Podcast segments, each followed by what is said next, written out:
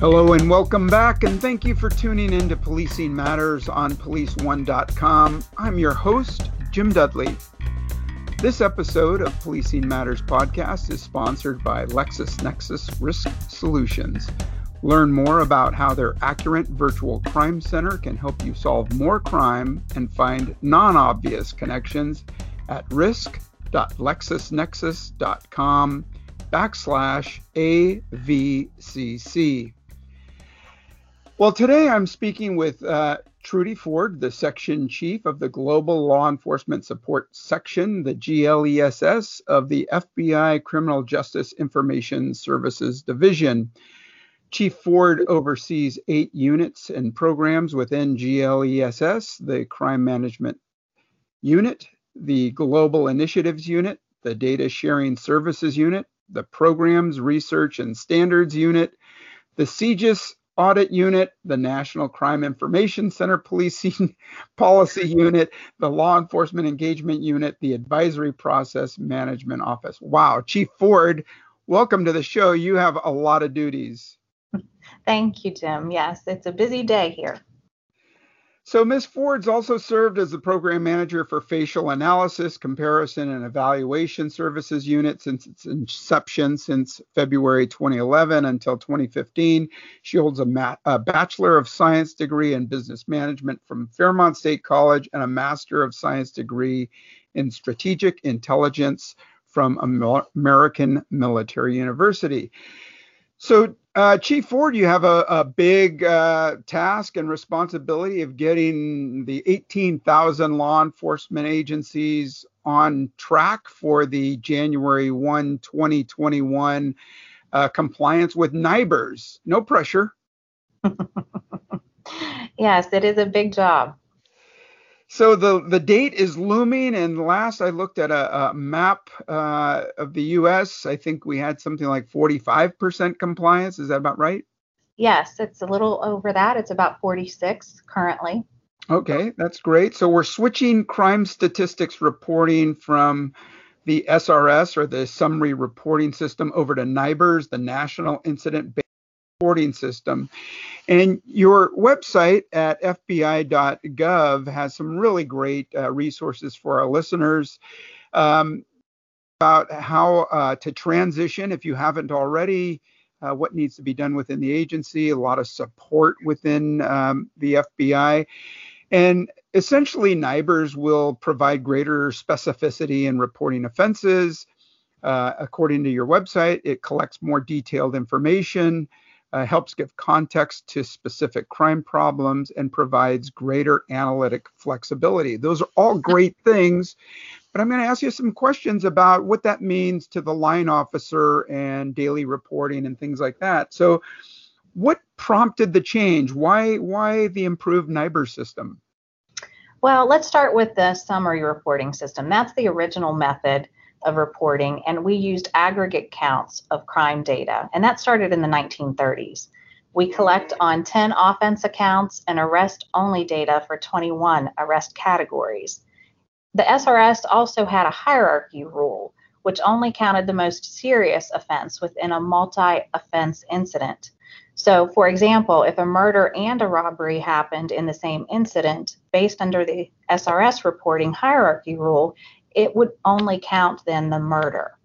So in 1989, with everything kind of changing, the increase in volume at that time, diversity of crime, complexity of crime, the FBI Uniform Crime Reporting implemented the National Incident Based Reporting System, or NIBRS, to address that. It is an incident based reporting system. It will collect information on the offense, the victim, the offender, the arrestee, and property data on each single crime that occurs within 24 crime categories made up of 52 specific crimes. Okay, so we're getting, uh, I, I, know in the past now we are just reporting the, the main crime, and that's pretty much what gets reported. So you may have ancillary crimes that don't don't get much notice in the statistics. That's correct. So, will the Uniform Crime Reports, or the UCR as we know it, uh, the summary of annual Part 1 and Part 2 crimes, uh, will that change as well? So, some of the labels will change. We're actually going to refer to it as Group A offenses. but the general concepts for collecting, scoring, and reporting UCR data are going to be applicable to both the SRS and the NIBRS um, systems. They both collect crimes that were reported to law enforcement, that law enforcement has witnessed, and will include reports in which nobody was arrested. Now, keep in mind, the FBI will continue to convert NIBRS data into the SRS forms and data sets for the next 20 years just so we can maintain trends. And that will be available on the Crime Data Explorer. Okay, so you'll have both systems running side by side. Yeah, we will basically take the information from NIBRS and backfill it, if you will, into SRS. We won't be accepting SRS data any longer, but we will be able to kind of backfill that information so trends can still be supported with, with the change and with the different systems, will will we see a disparity or or a change in the numbers of statistics? Will those drastically change over next year?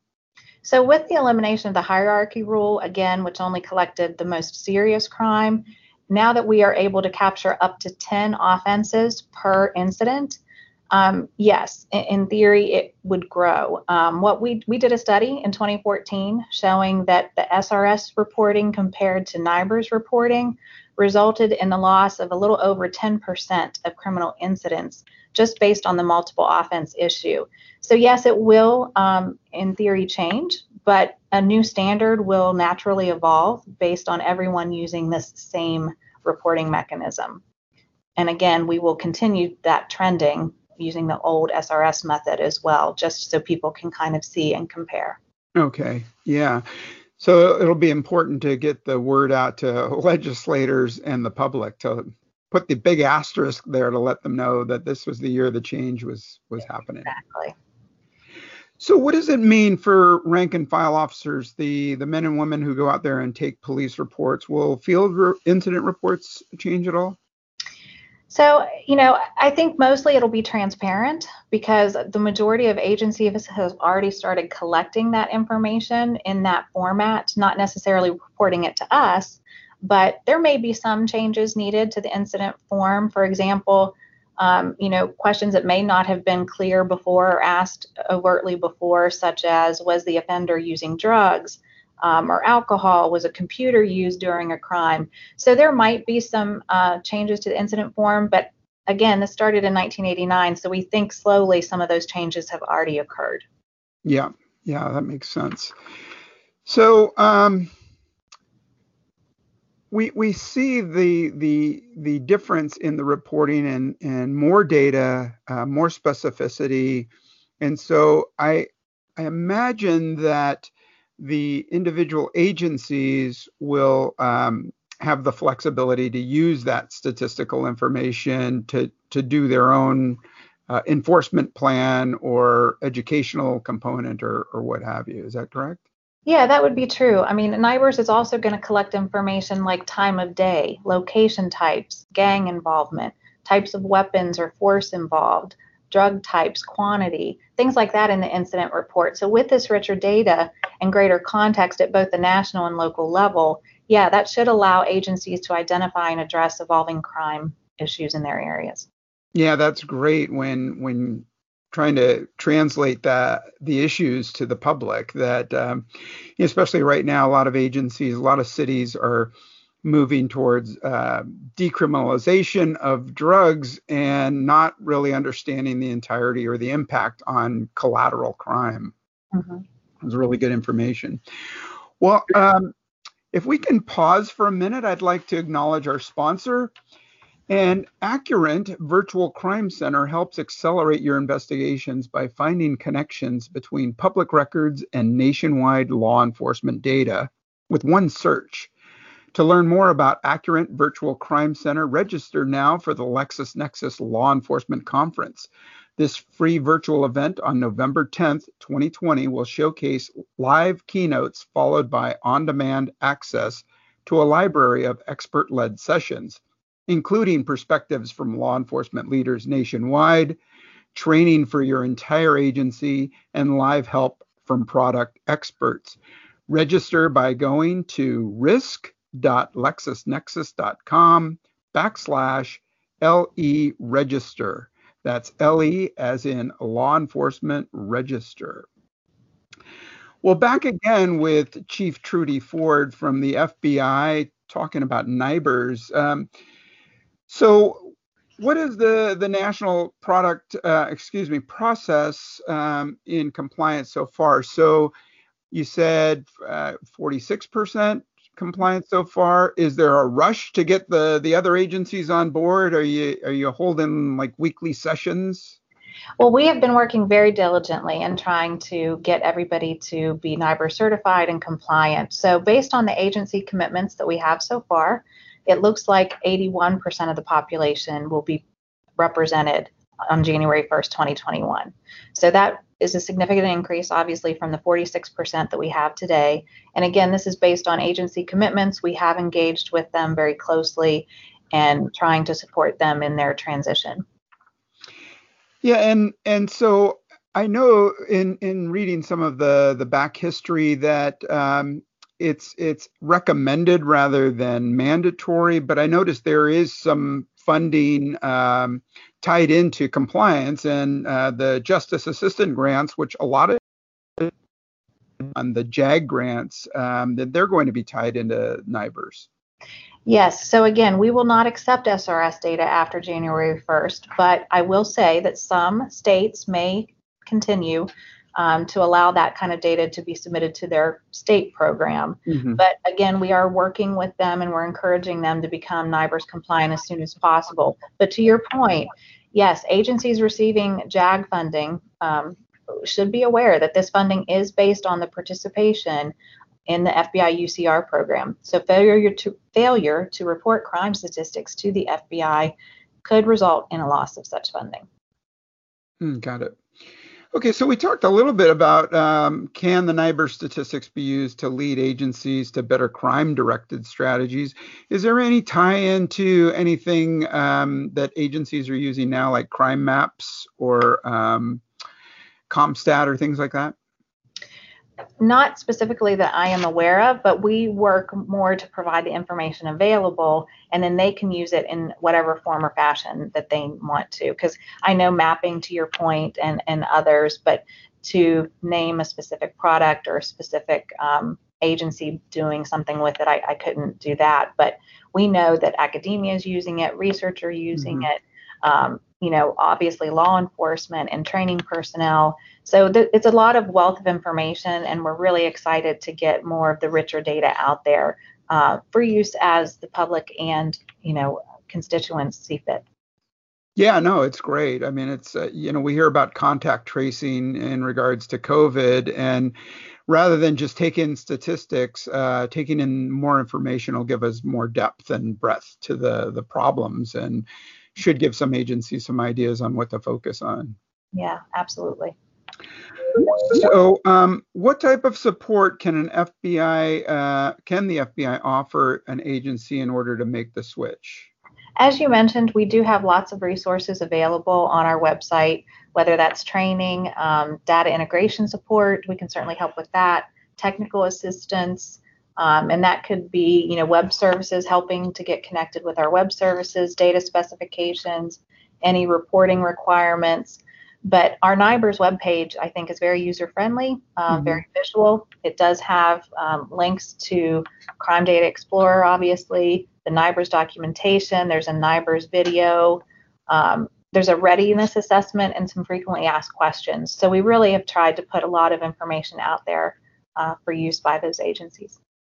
Yeah, to me the the the best document is the 30 questions, the 30 frequently asked questions, and and uh, pretty much covers everything um, in in how to get compliance and what it means and and what changes will take place. So yeah, somebody up in the in your organization should be taking a look at FBI.gov backslash NIBRS and uh, and see uh, what what's there uh, to help you make the transition if you haven't. So uh, I, I, made mention of it, but what type of messaging is being made to the general public? Uh, is there anything that they need to know? Well, I think for us, we're really trying to get the word out to the general public about the FBI's Crime Data Explorer in general, not just about NIBRS, but it also allows the public to view, access, understand um, local and national crime and arrest data. And it also has our hate crime publication, our LEOKA publication, as well as our use of force data. So I think, um, you know, what we're trying to tell the public is, hey, we have this information, it's out there, use it. Um, we do want to always caution people that when you make data comparisons, that there are a lot of variables that surround that um, and unique conditions for different areas and cities. So we do caution against um, just strictly comparing based on numbers, uh, taking into account all of those variables. But I think that's, um, you know, I think it's about transparency and making sure that it is seen as the law enforcement wanting to make sure that we are transparent with the community that we're trying to protect and serve. Awesome.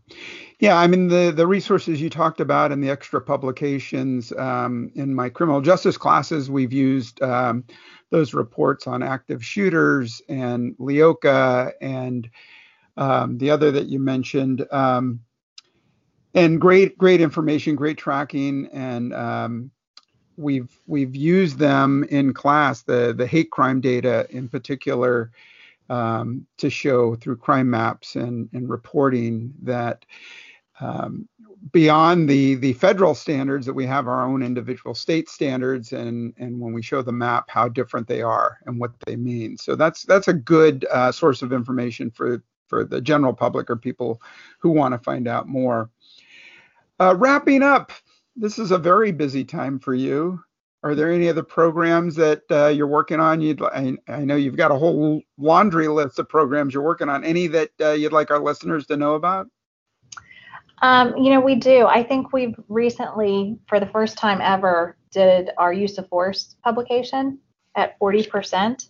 Um, so I would just say that that is something that we are working toward, and we should be publishing our 2020 uh, use of force publication here soon as well. It won't obviously be for the full year yet, but that's something um, that maybe we can talk about further in, a, in another conversation for another day. But uh, yeah, we're, we're, here, we're busy. Awesome. Hey, one one last comment on the uh, UCR um, training uh, guide. Or I remember the phone book that broke it down uh, of how to report uh, crimes, and so every one of the 18,000 agencies were were all talking in the same terms. Will there be any revisions to, to that training guide? Yes, we are revising the user manual, which I think that's what you're referring to. yes. yes, we will be revising that accordingly. Okay, awesome. And more information on NIBRS can be found at fbi.gov. Uh, thank you so much for our, your time, Chief Ford. Um, thanks for taking time and, and explaining this to our listeners and our middle management and executive levels listening. And to our listeners, uh, thanks so much. Um, what do you think? Is your agency compliant? Um, if not, uh, take a look, look at the website, um, ask why not at your agency and, uh, and get on board. Thanks so much, Chief Ford. Thank you, Mr. Dudley. Appreciate All right. it. All right, you bet. Well, to our listeners again, uh, if you have anything for us, if you have questions on NIBRS, uh, we can get some questions to Chief Ford. Write us at Policing Matters at police1.com. That's Policing Matters at police1.com. Be well, stay safe. Thanks for your service. I'm Jim Dudley.